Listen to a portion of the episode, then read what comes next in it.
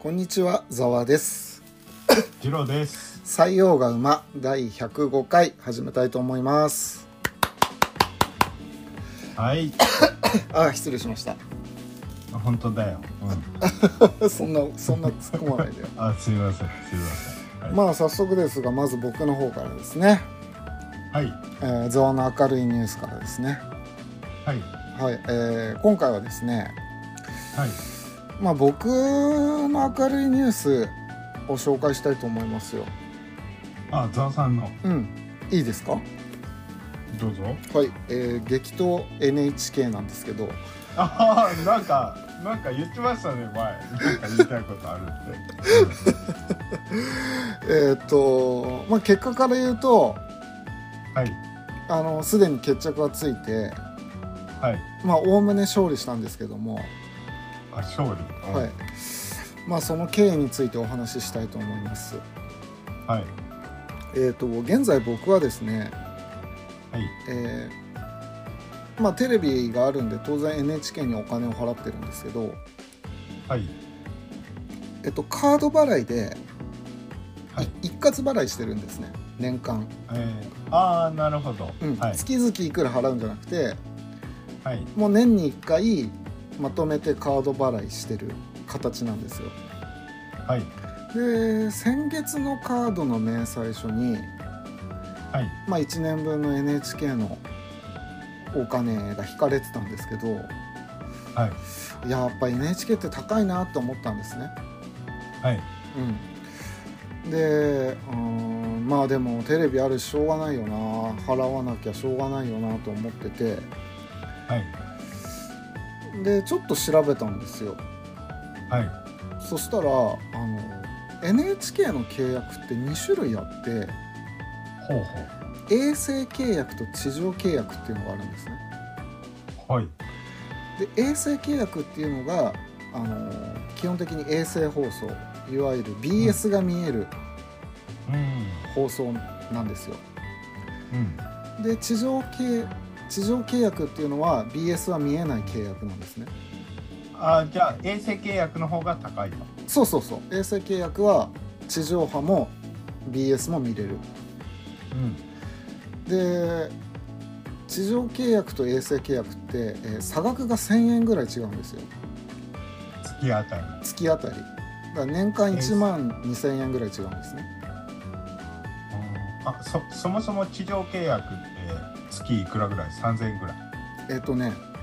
衛星契約が今値段がちょっと下がってはい多分ね2400円とかかなあじゃあ地上契約だけだと1000円ちょいみたいな感じなんだえっと1000そう1400円とかそんなもんだと思う了解了解はそういなんですよで僕あえっと前いたところから一回引っ越しててうん引っ越した際に不動産屋に引っ越しましたよっていう通知を NHK さんに送ってくださいって言ってるんですねああはいで今住んでるところにいるんですけどはい僕ん家って BS 映んないんですよはいはいはいなのにもかかわらずずっと衛星契約でお金払ってたんですよ、うんこれは納得いかないうん、で気づいちゃってはいあれうち衛星放送映んないのになんでこんななってんだっていうことではいま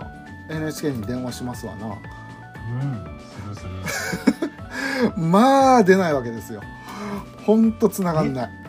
ああそういうことねもうはい全然繋がんないんですようんしかも土日は繋げてくれないんですよね平日の9時から5時半までなんですよそんな社会人はみんな働いてるっつうのはいはいはいで昼休みに電話しようかと思っても多分皆さん同じことを考えるんで昼間なんか全く繋がんないんですよはいはいはでまあなんだかんだ仕事中とかにも電話してまあなんとか繋がっていうんうんえどうなってるんだって言ったらやっとつながったからそれで済むもんかと思ったらうん今度は担当の者が折り返し電話をするって言うんだよああはいで そうなんだ担当の者が折り返し電話するのは分かったとおうじゃあ土曜日の午前中ぐらいでお願いしますって言ったらはい土日はやってないといやまあま あそうやろな、うんうん、それはしゃあないわまあしゃあないわと思って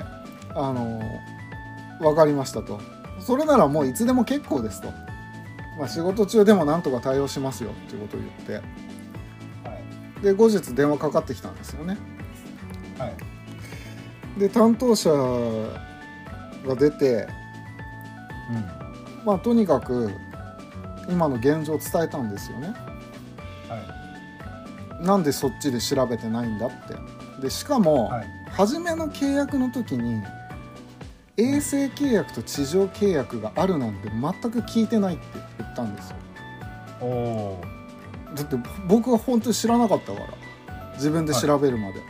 ーはいはいで NHK のホームページ行ってもうんその地上契約から衛星契約にするうん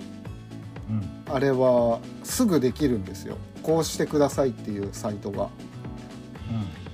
説明が事細かに書いてあるんですけど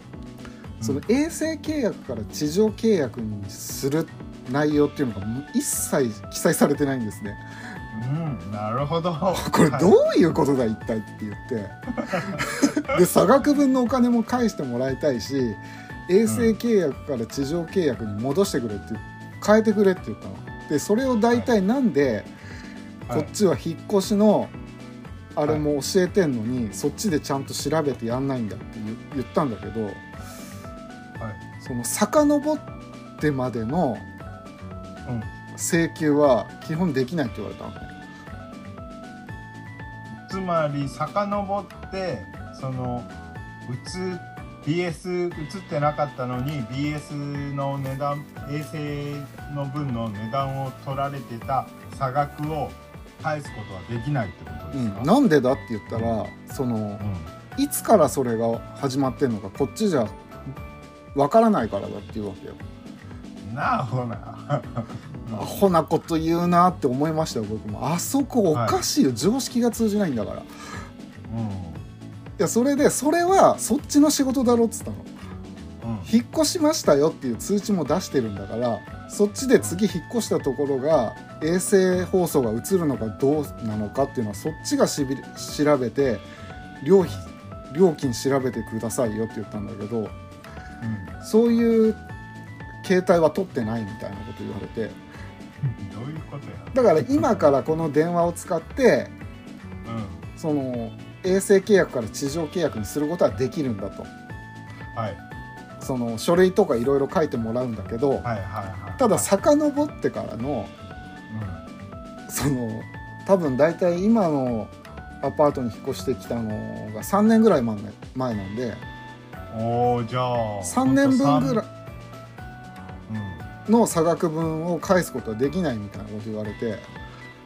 もうあっと34万ですかじゃあまあまあ大体そんなもんよで調べたんだよ NHK の平均年収1200万ぐらいなんだよ おおはいはいは3万ぐらい返せやって思ったんだけどいまあまあ平均年収は別にいいけどさ俺でまあいやいやそれはおかしいとうんうんそんなん納得できないって言ったらこれ本当に言われたんだけどだったらその建物に衛星契約されてないっていう書類なり何なり持ってこいって言われたんだよつまりないものの証明をしろって言われてるのおおだから例えば衛星契約をしててうんそのマンションがねうん BS 放送が映るアンテナを立ててますよって言ってたらうんそれは契約してんだから設置しましたっていう書類なり何なりはあるんだよ、はいはいはいでも設置してない書類なんて存在してないじゃん設置してないんだからうんそうねいやっていうか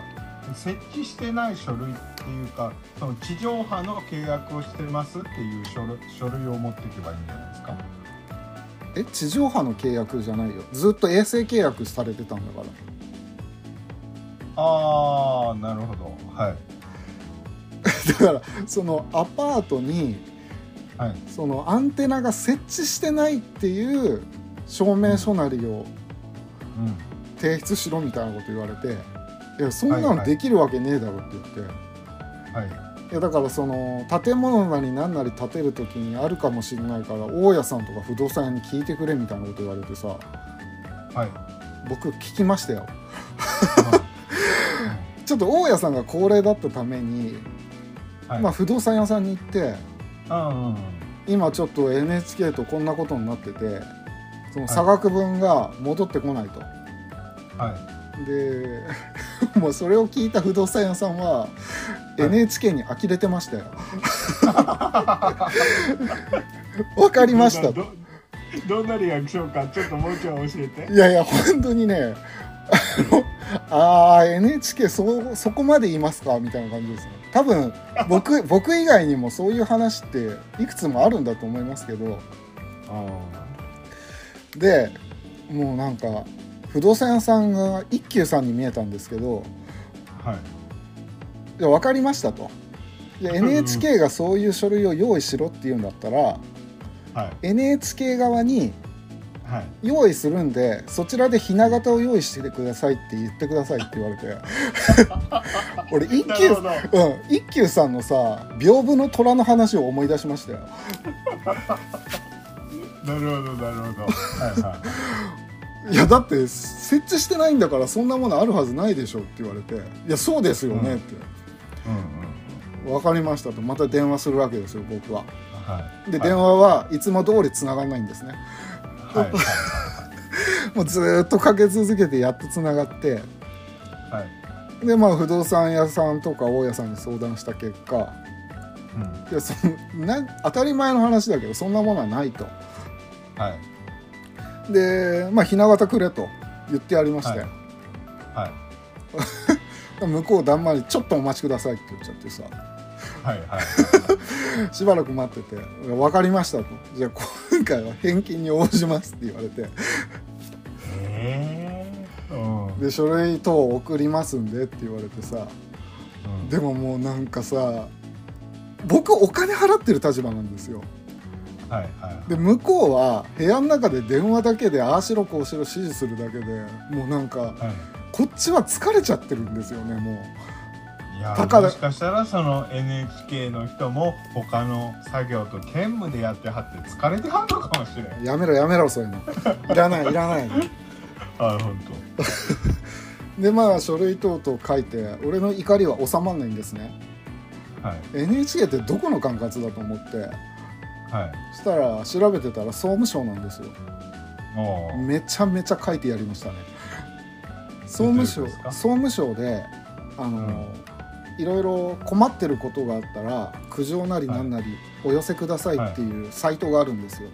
はいはいはそこに NHK のこんな目に遭いましたっていうのをボロクソ書いてやったんですねいはいはそしたらやっぱ 総務省さんはいうんちょっと民意が反映されたって思ったんですけどちゃんと返事くれてああ「ちょっとそれどこの営業紹介言ってください」って言っておおいいねいいねあうん「まあ僕はここのこの営業所です」って言って、はいうん、でまあちゃんと言ってくれるっていう話の流れになったんですけど、あああのー皆さんも NHK とトラブルになった時は総務省のホームページに書き込むといいですよ。 これ本当にいやーすごいねすごいねまあとりあえず書類等々書いてうんでまだ向こうから1週間ぐらい経つけどお金は振り込んできてないんではいで調べてたらなんか1ヶ月ぐらいかかるみたいな感じだったんでああなるほどねこれでちゃんと終わってるのかどうかわかんないですけどまはいはいあとりあえずの決着はついたんですけどまあね NHK さんはねその融通聞かないっすよあそこちちな何だったかはっきり覚えてないんですけど前ちょっとトラブりましたよ確かにいやいや NHK おさんかしいよあそこは本当にでそうねなんかワンセグ持ってても払わなきゃいけないらしいしはいはいはいはいなんか大変ですねいやあの作ってるドラマとか時代劇とかは素晴らしいと思うんですけどいやえそうそうあの作品のクオリティはすごいすごいけどちょっとお金の取り方とか、あのーやっぱりおかしいあそこは常識が通じないというかおかしいね、うん、じゃあちょっと改めて聞きますけど、はいはいえー、とこれは明るいニュースってことでよかったですかまあ勝利したんで いやでもちょっとね、あのーもうちょっとしたら僕ももうテテレビ手放そうと思って、あーまあ、現状あんまり見てないしうもうなんかあんまり NHK にお金落とすのも嫌だなと思っちゃっていやん、なるほどねはいはいーもうなんかえらいえらい大変だったわいやーひどいねな NHK さんほどじゃないかもしんないけど結構そういう話は他でもありますよねなんか、うんあの融通が利かないっていう面では役所なんかもなんかそんな感じのこと聞きますよでも役所関係はさ本当思うんだけどさ平日休みにしてもらいたくないあれ本当意味わかんないですよねだって土日休みにされちゃうといけないんだ本当に本当本当意味わかんないんですけどあれ 本当にななんかなんか本当なんて言うんですかなど納得できる理由がなんかあるんですかねいや普通にだって平日連休だた例えば月火休みにしたって別に良くないかって思うんだけどなんか理由があんのかなと思ってさねそ,、うんそれこそ別にそのまあもちろんやっぱその役所の人でもやっぱ土日休みたいって人もいるでしょうからうん例えばそこはこうシフト制にシフト制っていうかああの、ー交代番号にするとかねはいはいなんかしらやり方はあると思うんですけどねそうなん今です週よはこの人が、えー土日の番みたいな感じでうんなんかねちょっとね 面倒くさいことになるよね会社午前中出れなくなったりさするじゃんそのせいでそうそう僕今までもう23回言ってますよその役所になんか住民票かなんか取りに行く時に、うんあの平日でないとダメですって言われたかうら、んもうその都度いやマジでいつになったらそのウェブ上でできるようになるんですかってすげえ文句言った覚えがありますいやでもうももう土日はしゃあないと多分無理なんでしょ僕あの一市民が何を言おうとじゃあそのデジタルになるのの方が早いだろうからそっちを待ちますよいやいやまあそうなんだけどあのねあと時間指定でさ土日休みは分かったとで平日9時から5時半も分かったとなら出ろよって思うのねその時間にかけてんだからその時間は絶対出ろよって思うんだけどもう全然繋がんないのよ繋がんないなら繋がんないで回線を1000でも2000でも増やせよって思うんだけど増やさないんとだよそのチャチャットサービスみたいのはやってないんですかえーっとねちょっと今回のケースではあのーうまくいかないのよチャットじゃ説明とかいろいろあったんでああそっかそっか、うんなるほどね、はうい、いやーいやいやいやお疲れ様でしたそれは本当んもうねはいはいハゲるかと思いましたよあお疲れ様でしたまあそんなところ ですまあ明るいニュースなのかわかんないはいえーっあのとじゃあ僕の方からはいはいちょっとね最近面白い本を読みましてね、はいえー、と面白いというか興味深い本はいっていうか今回オープニングだいぶ長くなりますけど大丈夫ですかああ今回はさらっとさらっとな感じなんで大丈夫ですあ了解ですはいえっとですねえっと2022年の10月頃に出た本で「太陽の子」っていう本なんですけども、あれそれ石原さんがあれえ書いたーやつ、三浦秀幸さんっていう方が書かれた三浦秀幸さんっていう、まあ、ジャーナリストはいはいはいかな、はい朝日新聞記者ルポライターって書いてますねうんこの人結構そのルポライターとして結構有名な方らしいんですけど僕今回初めて知ったんですけど、はいまあ、この「太陽の子」って、えーどういう話かというと、うんえーアフリカのコンゴ民主共和国ああるじゃないですかはいはいあのコンゴ民主共和国にいる、えー取り残された日本人の話なんですよへえへえへえへえこれ取り残された日本人ってどういうことだっていうとへえうんそのえっとね1970年代80年代くらいに日本の企業が、うんえーそのて、えー企業が、えーアフリカで、えー銅銅かなんかを取るのに、うんえーっと企業が、えー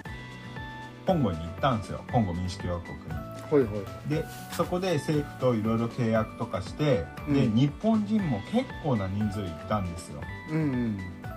でそこでその、えー家族で行った人たちもいるんですけど、うんその単身で行ったあの男性社員の人がいっぱいいたんですね、はいはいまあ、下請けの人とかもいっぱいいたみたいですけど、うんでその人たちが現地の、えー、コンゴ人女性の方とうんまあ、結婚したり、まあ、そういう関係になって、えーできた子供の子供が、えー200人くらいいたらしいんですよね。 200人はいでそのうち、えー今50人くらいいらっしゃるのかなコンゴ民主共和国に。おーで、えーその子たちはあのアイデンティティとして我々は日本人だと思ってらっしゃるんですよ。うん全員が全員そうかわかんないですけどもう見た目もねあのーあこれ明らかにアフリアフリカ人じゃないなみたいなあ黒人じゃないなみたいな顔なんですよ、うーんふんふんふんふんああぽいぽい日本人っぽいみたいな顔の方々なんですよ、うんうねんうんでえっとちょっとね具体的にはちょっとはっきりわかんないんですけど多分無国籍みたいになってんのかなうんでいろいろちっちゃい頃差別してて差別とかも受けながら今はもう30歳40歳くらいなんですよ197080年代の子供たちなんではいはいでその子たちが父親に会いたいってことで、あでごめんなさいその、えー生まれた後1980年代になると、うんえーいろいろねコンゴって前コンゴの話しましたけど、えー独裁者モブツさんがあーはい誕生してきまして、はいちょっといろいろね大変なことになるわけですよおーで、えー日本のその企業ももう日本に引き上げるってことになるんですねうんでその今後で子供ができたその男性の方々もあの中には「俺は今後に残る絶対日本に帰らない」とか言ってた人もいるんですけおどーでも結局泣く泣くみんな引き上げちゃったんですよ日お本に。ーはいはでそれでコンゴに残されたその今50人くらいのその、えー日本人、いはいうんまあ、ハーフの人たちがあの父親に会いたいっていうことえいうことなんですけどあもーはいはいはいはいまあそうですねそうでフランスのあるメディアがうんその人たちにインタビューに行ったらしいんですよ。うんでインタビューに行ってでそこで、えーえー当時その70年代80年代に、うんえーその生まれた日本人との子供たちがの多くがその、うんえー日本人の医者や看護婦に殺されてたみたいな話が出るんですよ。えーえーその企業と一緒にあの、えー学校の先生とかお医者さんとかうんいろんな人たちが行ってたんですね。うんでそこでそのそうそうそう生まれた子たちをあの日本人のお医者さんと看護師さんが殺してたみたいなニュアンスで報道するんですよ。うんでそれをこの作者の三浦さんがそれをツイッターかなんかで知ったんですよね。うんえほんまかこれみたいなことであの、えー事実を探りにコンゴ民主共和国に行っていろいろそこで日本行ったりコンゴまた戻ったりしてでいろいろ明らかにしていくみたいなうん話なんですようんうんなるほどねこれが素晴らしい本当にうんないるやほど傑作ですよ本当に個個人的にはそうですねなるほどな全然話せないんですよそのその人たちはうん日本語は、はいはいもうずっとそ育ったのはコンゴ民主共和国なんであーでも本人たちは日本人と思ってるわけですようんうんうんうんそうだでね日本大使館とかにも行くんですよその父親に会いたいと父親を探してくれとかうんで日本人として認めてくれとか言いに行くんですけどちょっといろいろね大人の事情とかがあってね大人の事情っつうかもう、あのー前回も言いましたけどアウトレイジですからもう世の 中もはいはいはいはうなかなかねうまいこといかずいそうそですんねな感じの話なるほどまあいろいろありますわな今ちょうどいやこれはうんそうあのなんて言うんですかあくまで、うんそのこの「太陽の子」っていう本の、うんえー主軸はうんこの、えー、コンゴに残されたその日本人の子たちの話ではあるんですけどはいそのところどころにコンゴの歴史とかいろいろ挟んできはるんですよ。うんなるほどでその中でいろいろこの日本が当時やってたこととか日本の思惑中国の思惑アメリカの思惑とかもちょっと垣間見えてもう結局何が言いたいかっつうといやー世の中アウトレイジやなっていうことですねそれはでも面白かっいやすっげえ面白かったもう一気に読んでもらったたあ本当なんか聞いたことあんだよな太陽の子って三浦秀幸さんはすごい有名みたいですよあー僕知らなかったけどはいはいはいなるほどまあでもそうですねアウトレイジですね はい、あのーもしなんならあの家近いんでざわさん家まであの貸しに行きます。 あわかるちょっと今読んでる本が一本あって あ本当ですか。あのそれもちょっと今後が舞台になってたんであマジですか。そうですえなんて本読んでるんですか。あいやもうこれは全然あのエンタメ系の本なんでえでも今後の本なんですか。あーもう もう全然そうですねあのコンゴのコンゴにはボノボっていう類人猿がいるんですけど、えええまあそれ以外にちょっとうーんちょっと SF っぽいのかなええちょっとそういう動物学者たちの話です読んでるえのあうんあなるほどなるそほどう了か解です。わかりましたちょっとオープニング長くなりましたんでえっ、と、は今回は僕の方からはいちょっとねえっ、とアメリカの裁判の面白裁判の話をしたいと思います面白裁判うん、アメリカって訴訟大国なんですよね。はいまあ有名な話ではマクドナルドのコーヒー事件なんかあったと思うんですけど、あ存じ上げないですすいませんあ本当ですか、はいあじゃあちょっと軽く説明しますね。はいえっ、とマクドナルドのドライブスルーカウンターで、えーうんステラ・リーベックさんはホットコーヒーを購入したんですよ。はいうん、しかし車の助手席でうっかりこぼしてしまい自分の膝にやけどを負ったんですね。はいでリーベリーベックさんは自分でこぼしてやけどしたんですよ、はいなのにリーベックさんは治療師として約204 あ2万ドル約240万円をマクドナルドに請求したんですよなあほらで提供されたのはたったの800ドル、はい9万6000円をぐらいだったら払いますよってマクドナルドは言ってきたんですよ、ええはいうん、でもリーベックさんは納得しなかったんですよ、はいで裁判へ発展しましてえええっ、とまあいろいろあり報道も動く金額も大きく膨らんでいったんですね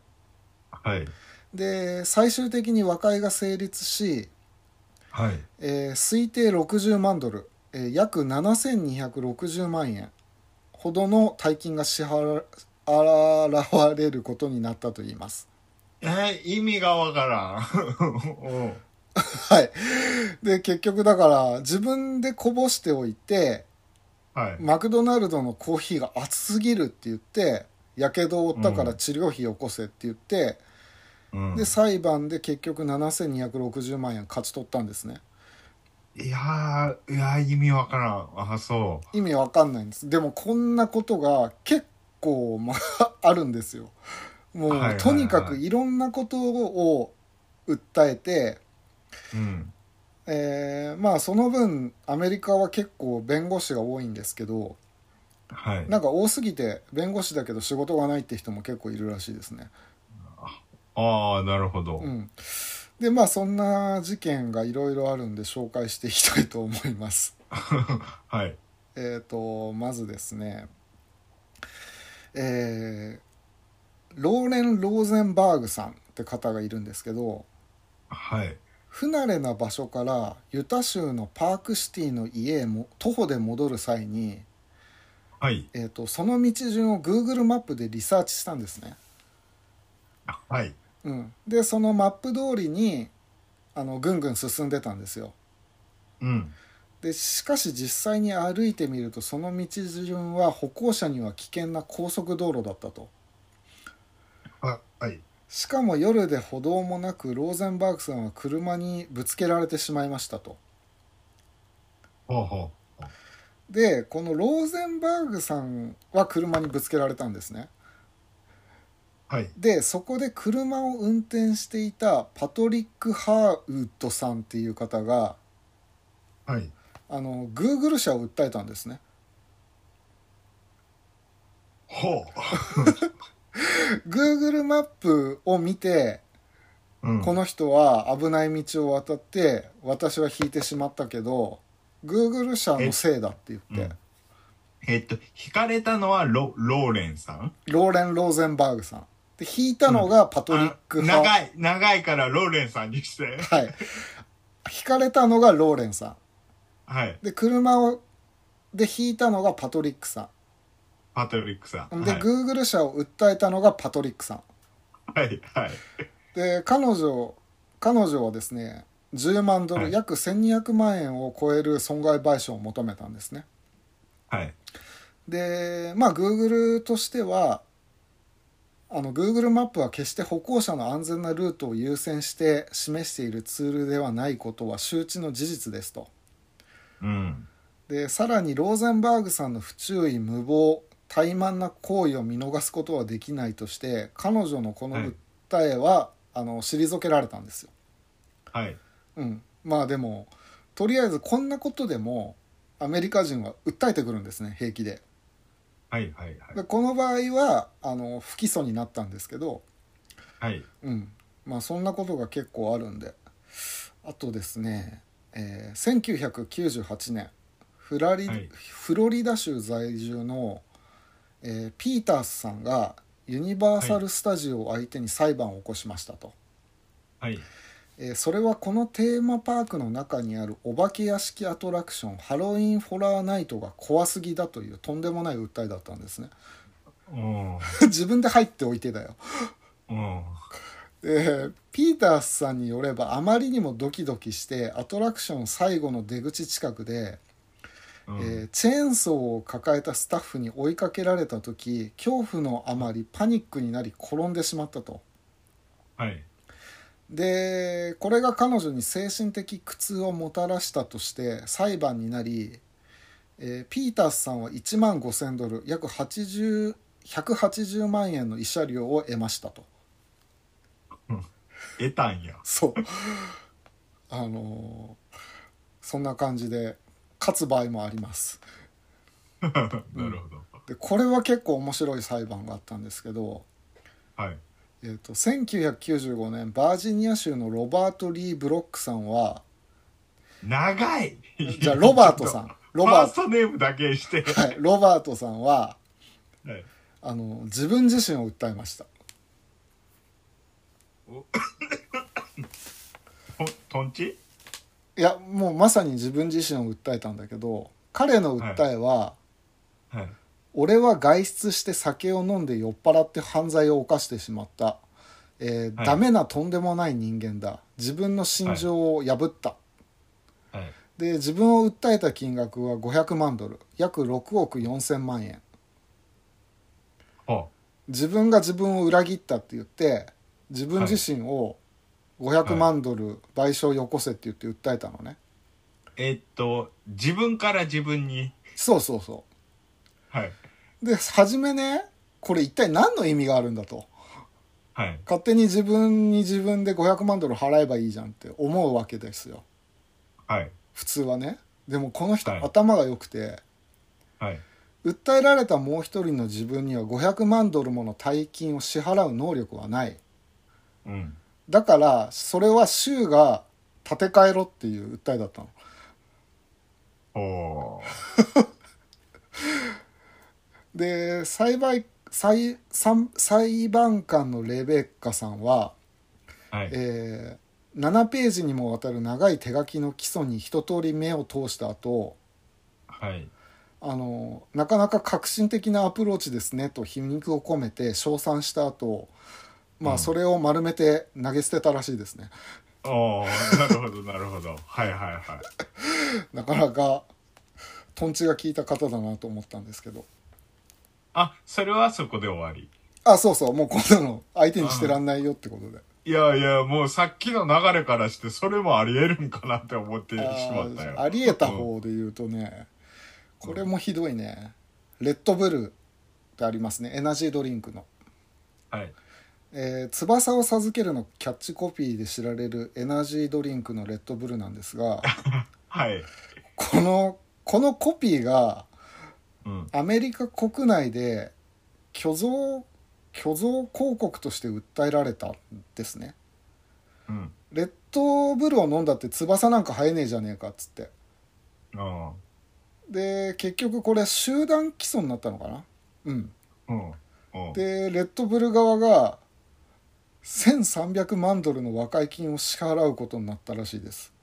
ええでですー。ねあー。うん。えっ、と そうですね原告側が、えー2002年から飲んでいるが、うん、翼なんて生えねえぞとうん。で結局2002年から2014年までにレッドブルを購入した人で、えー専用サイトから返金を求める登録をした人全員が対象になったらしくてあで1人当たりがまあでも集団なんで10ドルぐらいになっちゃったんだけど、ーあー。うん、ただし申し込みが1300万ドルを超えた場合はあのー15ドル相当のレッドブルが送られたそうです送るんかい。律儀だよね、うん。うん、こんな訴えもあってあとね面白かったのはねあのーアメリカに実際にあった裁判なんですけどこれちょっと昔の話なんですけど、はい。トマトが野菜か果物がかっていう裁判があったんですよはい。であのトマト裁判っていうんですけどはい。 19世紀のアメリカで行われた裁判で、はい。えー理由がですね当時のアメリカでは輸入の際に果物には関税がかからなかったんですよはい。で野菜は税金がかかったんですねはい。でトマトはじゃあどうなんだって言って裁判になったんですよはい。はい。はい。で果物派の植物学者たちと野菜派の、あの農務省かはい。で裁判決は野菜で決まったのねはい。判決文にはトマトは野菜畑で育てられていて食事には出されるがデザートにはならないから野菜であると書かれてたそうなんですねうーん、そ、それはどうなんやろ。うんうん。それ以来アメリカではトマトは茎につく実であることから植物学者的には果物なんですが法律的には野菜であるということになってるらしいです。ああ、なるほど。うん、そのアメリカではね。そうそうそうそう。だかうん。ら植物学的にはあれは果物らしいですね。ああ、なるほど。うん。まあそんな感じでねいろいろあったんですけど、まあ、最後のはわかりますわ。だって、それ、そのう、んその関税の問題になってくるから、それはね、そら、あの、裁判にもなるやろうって思いますわ。最後のを、最後のだけね。ああそうですよね まあ他にもなんか自分がマイケル・ジョーダンの顔に似てたからっていうことで精神的苦痛があるからナイキとマイケル・ジョーダンを訴えたり、ああ、すごいですね。うん、めちゃくちゃあとマクドナルドはあのマクドナルド食う食ったせいで肥満になっただろうって言って訴えられたり、うん、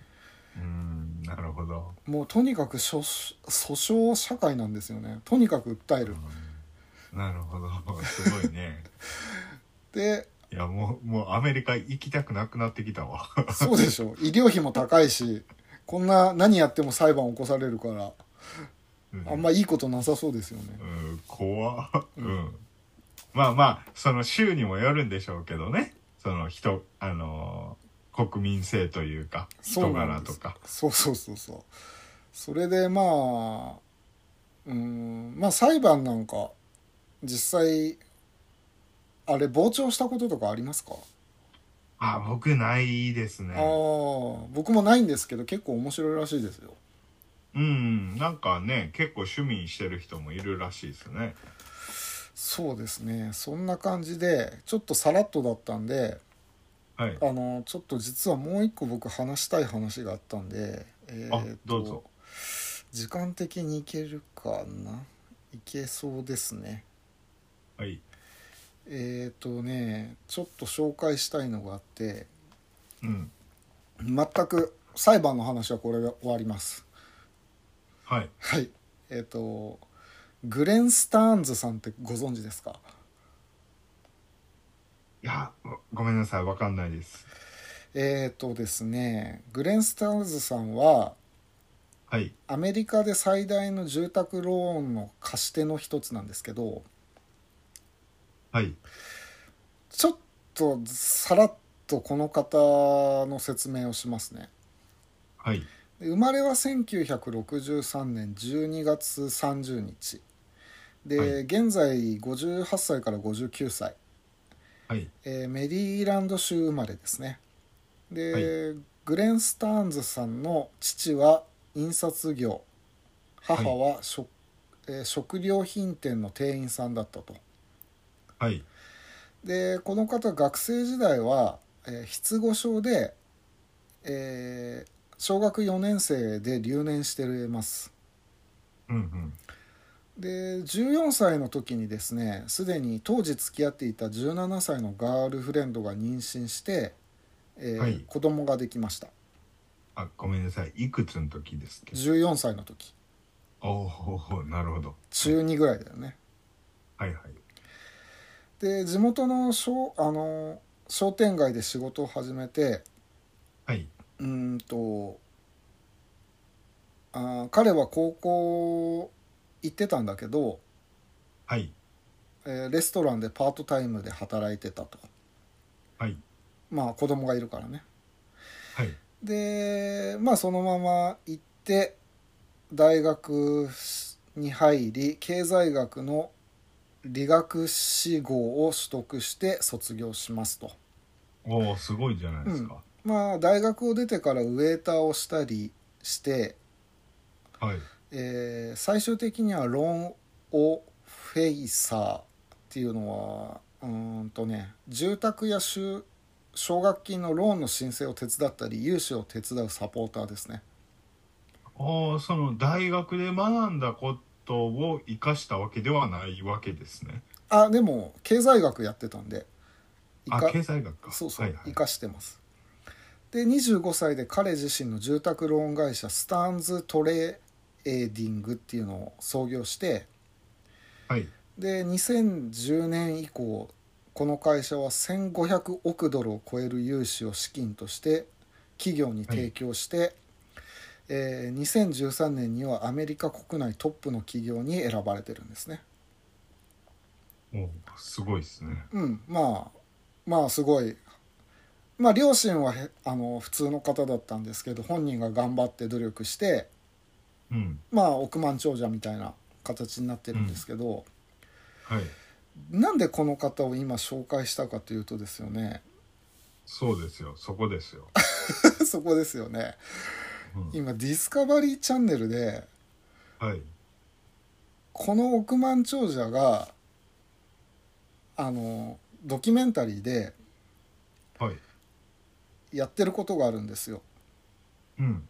90日間で100ドルを100万ドルにしようっていう企画なんですけどうんうんでこれは今 YouTube で全話見れるんですけどはいあのこの億万長者の挑戦が、えーうん1、グレンの正体は秘密、はい2挑戦は知らない土地で、はい3元手はとたったの100ドルはいで490日間で100万ドル規模のビジネスを作り上げる、はいでグレンさんの持ち物が、はいえーまず100ドルねはいそれと携帯電話はいそれと中古のトラック1台はいこれで始めろっては話なんですよドキュメンタリーではいこれまあ結構面白いんですけど、まあ、100ドルって言えば、今日の相場であ今日っていうか今の相場でたし多分1万3600円ぐらいですねはいで、まあ、100ドルなんであのなんか始めなきゃいけないって言ってまずこの人ははじこれちょっとネタバレになっちゃうんで見る人はここまでにしといてもいいんですけどはいはいはいこ ちょっと待ってくださいえーっと待った、えーどこだうーんどこだどこだうーんまず生きるか死ぬかの状況ではビジネスなんか始められないとして生活基盤を整えるところから取り掛かるんですね、おおはいなんといっても手持ちは100ドルはい住む場所どころかお腹が減ったトイレに行きたいと思っても慎重にならざるを得ないとであ100あもうしょ所持金もう全ての生活費が100ドルってことですかそうですよトラックと携帯電話と100ドル以外は何も持たしてませんからうーんなるほどで100ドルでは何もできないのでまずは仕事を話すあー探すところから始まるんですね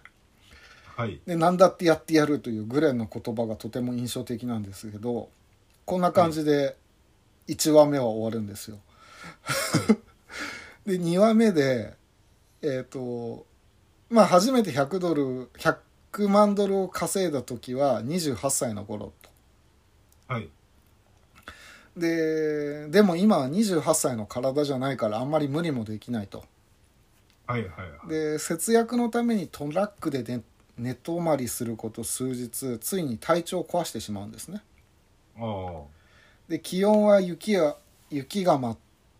舞ってるマイナス気温でガソリンにも限りがあって、食事も節約しないといけないと、はいあの健康を維持する方が難しいとはいグレンは腹をくくり住む場所を決めることにするんですね、おおはいうん、豊かな暮らしに慣れきっていた私が今じゃ1日5ドル10ドル稼ぐために何でもいいから仕事はが探しに必死になってるとうんでこの人は日雇いのバイトとか始めるんですよとにかくお金がないから、はいでで線路沿いの道を走りながら誰かの捨てたゴミを漁って仮金になりそうなものを探し回ってはいそれを売ったりして生きてるんですね、はいうん、でまあこんな感じでどんどん始まっていくんですけどはいどうしましょう結果言います見ます言わない方がいいですかあ言っちゃっていいですよ言っちゃっていいですか、はいえーまず簡単、まあ、ざっといきますけどはいまあそんな感じで日雇いバイトを始めてはいで捨ててあるものを拾ってきて転売し始めるんですねはいでそのうちちょっとお金を貯めてって中古車も転売するんですよおおうんでそれでお金を貯めて今度は不動産転売を始めるんですよはいはで不動産転売で儲かったお金でバーベキューレストランを開くんですねすすごいねトントントンっていったねそうそうそういやでもこれドキュメンタリーだからマジっぽいんだよなあああであそのバーベキューレストランで出してるバーベキューではいバーベキューのコンテストに出るんですねはいうんそこで優勝するんですよはいで経営をは順調に乗っかってきてはいで結果ですね90日経って企業鑑定士が企業価値を1億円弱と評価しほぼ成功しましたおおすごいねうんマジ何にもないところから始めてうん見事にあのやる気を出して 1, 1億円の資産価値をうん導き出したんですね、この人はいはいでこれ今 YouTube で1話から8話まで全部見れるんであの興味があれば見てくだ さいあのとっても面白いんでああそうですか、はいなるほどでやっぱりねあの、はい行動力だなって思いましたそうねそうねうんまあ大事ですねぜ行動力、絶対行動力だなって思いましたうん、そうねそんなまあ精神力は大事ですよ本当にそうですねなかなかですねああ最近最近ハマってたんですかそれにあなんかね噂を聞いてこれ面白いよっていう話を聞いて、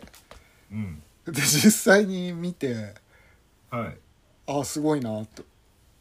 ああなるほどまあでもただ一部ではやらせなんじゃないかっていう声もいろいろあるからうん、うんまあ僕の中ではそうですね6割ぐらいやらせじゃないかなと今思って ますそういう さうがった目で見るなよディスカバリーチャンネルがドキュメンタリーだっつってやってんだからあー世の中アウトレイジやからでそのフレーズ気に入ってるじゃ んなるほまどあそんな感じでちょっと面白かったなと思ってそうですかそうですかう、んうん、ええ YouTube で見れるってことなんですね YouTube で見れますえっ、と「億万長者の挑戦」って検索すれば多分出てきますうんなるほどわかりました今のでもう100%わかりました了解です今見る必要ねえなって思ったでしょすいませんわかんねえすいまなせんなんかね、うん、いやいやいやすごくよくわかりましたよ本当説明がすごくお上手やから、うん、よく言うわ一個だけ最後にはいはいあの何でしょう今話す話ではないかもしんないけど、はいちょっとあのすげえなここの人みたいなあのニュースを見たので、ああはいはいえ何ー、でしょとうネット記事なんですけどうんあの共同通信のお、うはいえーネット記事なんですけど、はいえーこの間その G7 の広島サミットあったじゃないですか。はいはいでその時にえーまあ結構こう中国なんかを批判したりとか、うんえー中国や台湾の問題が取り上げられたことについて、中国側が、うんえー粗暴な内政干渉だとして、うん強烈な不満と断固たる反対を表明して、うんえー厳正な申し入れをして抗議したうんらしいんですね中国側が。はいはいはいでまあそれはそそういうことそう思うよねとは思ったんやけど、うんその後、えー、ちょっとねちょっとビビったのがねえー、ちょっと待ってあそうそうそうそうえー、っとその後、えーまあ、中国にも、えー日本大使館があるわけですよ。うんでその日本大使館のあごめんなさいちょっと話戻ってその日本え在中日本大使館の垂水さんって人がいてはいでその垂水さんが G7 広島サミットのことについて中国側からさっきみたいなことを言われたんですね強強烈な不満と断固たる反対みたいなことうんはいをもうビビるじゃないですかうんな何をやらかしたっいやえだから G7 広島サミットでその日本とか G7 が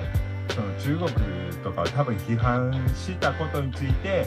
けその、あえー中国にいる日本大使館の垂水さんを呼び出してそう言うたらしいんですよ。ああはいはいはいそういうことねはいはいはいそうそうそうそう。それもうアウェイやからビビるじゃないですかそうだねでそしたらそのたるみさんはその中国にうん中国中華人民共和国の中にいるんですよたるみさんおうは。はいはいでもそのたるみさんは中国側に、うんえー中国が行動を改めない限りこれまで同様に G7 として共通の懸念事項に言及するのは当然で将来もそれは変わらないけど言及しないことを求めるのであればまずは中国側が前向きな対応を行うべきと反論したよく言っらたしいです。すごい すごいわ マジでこの人この人中国、まあ、大使館とはいえ治外法権とはいえ中国の中でそう言い返すとはいやすごい人やなこの人っていやだから日本の中にもそういう人もいるんだよちゃんといやーすごいですたるみさんたるみさんいや恐ろしいってどう言えないですよねちょっと名前覚えておいてください、えー、たるみ秀夫さんです垂水秀夫さんねちょっと要注目の人だな、そう日本の外交官2020年より在中華人民共和国大使あーちょっとね大阪出身ですねああさすがですねちょっとちょっとこの人はめっちゃかっこええなと思ってかっこいいじゃんちょっとたるみさんたるみさんあのー任期終えたら無事日本に帰ってきてくださいと願わんばかりですいやーなかなか頼もしい人もいるもんですねあーちょっとこれこれこの記事見た途端もうほんましびれちゃいましたよね「たるみさん大丈夫そんなこと言って大丈夫?」ってちょっとビビっちゃいましそたっかそっかいやいやよかったよかったいいですよなんかそういうそういう方がいてくれて それ明るいニュースでしたね明るいニュースかなまあまあまあまあまあわからんけどはいわかりましたじゃあ本日はこんなところで終わりたいと思いますが、い、つものお願いします、はい、ご意見、ご要望等、ご感想でもいいです。ある方は、えーポッドキャスト概要欄の Gmail もしくは Twitter の方までご連絡いただけると嬉しいです。はいそれではありがとうございましたありがとうございました。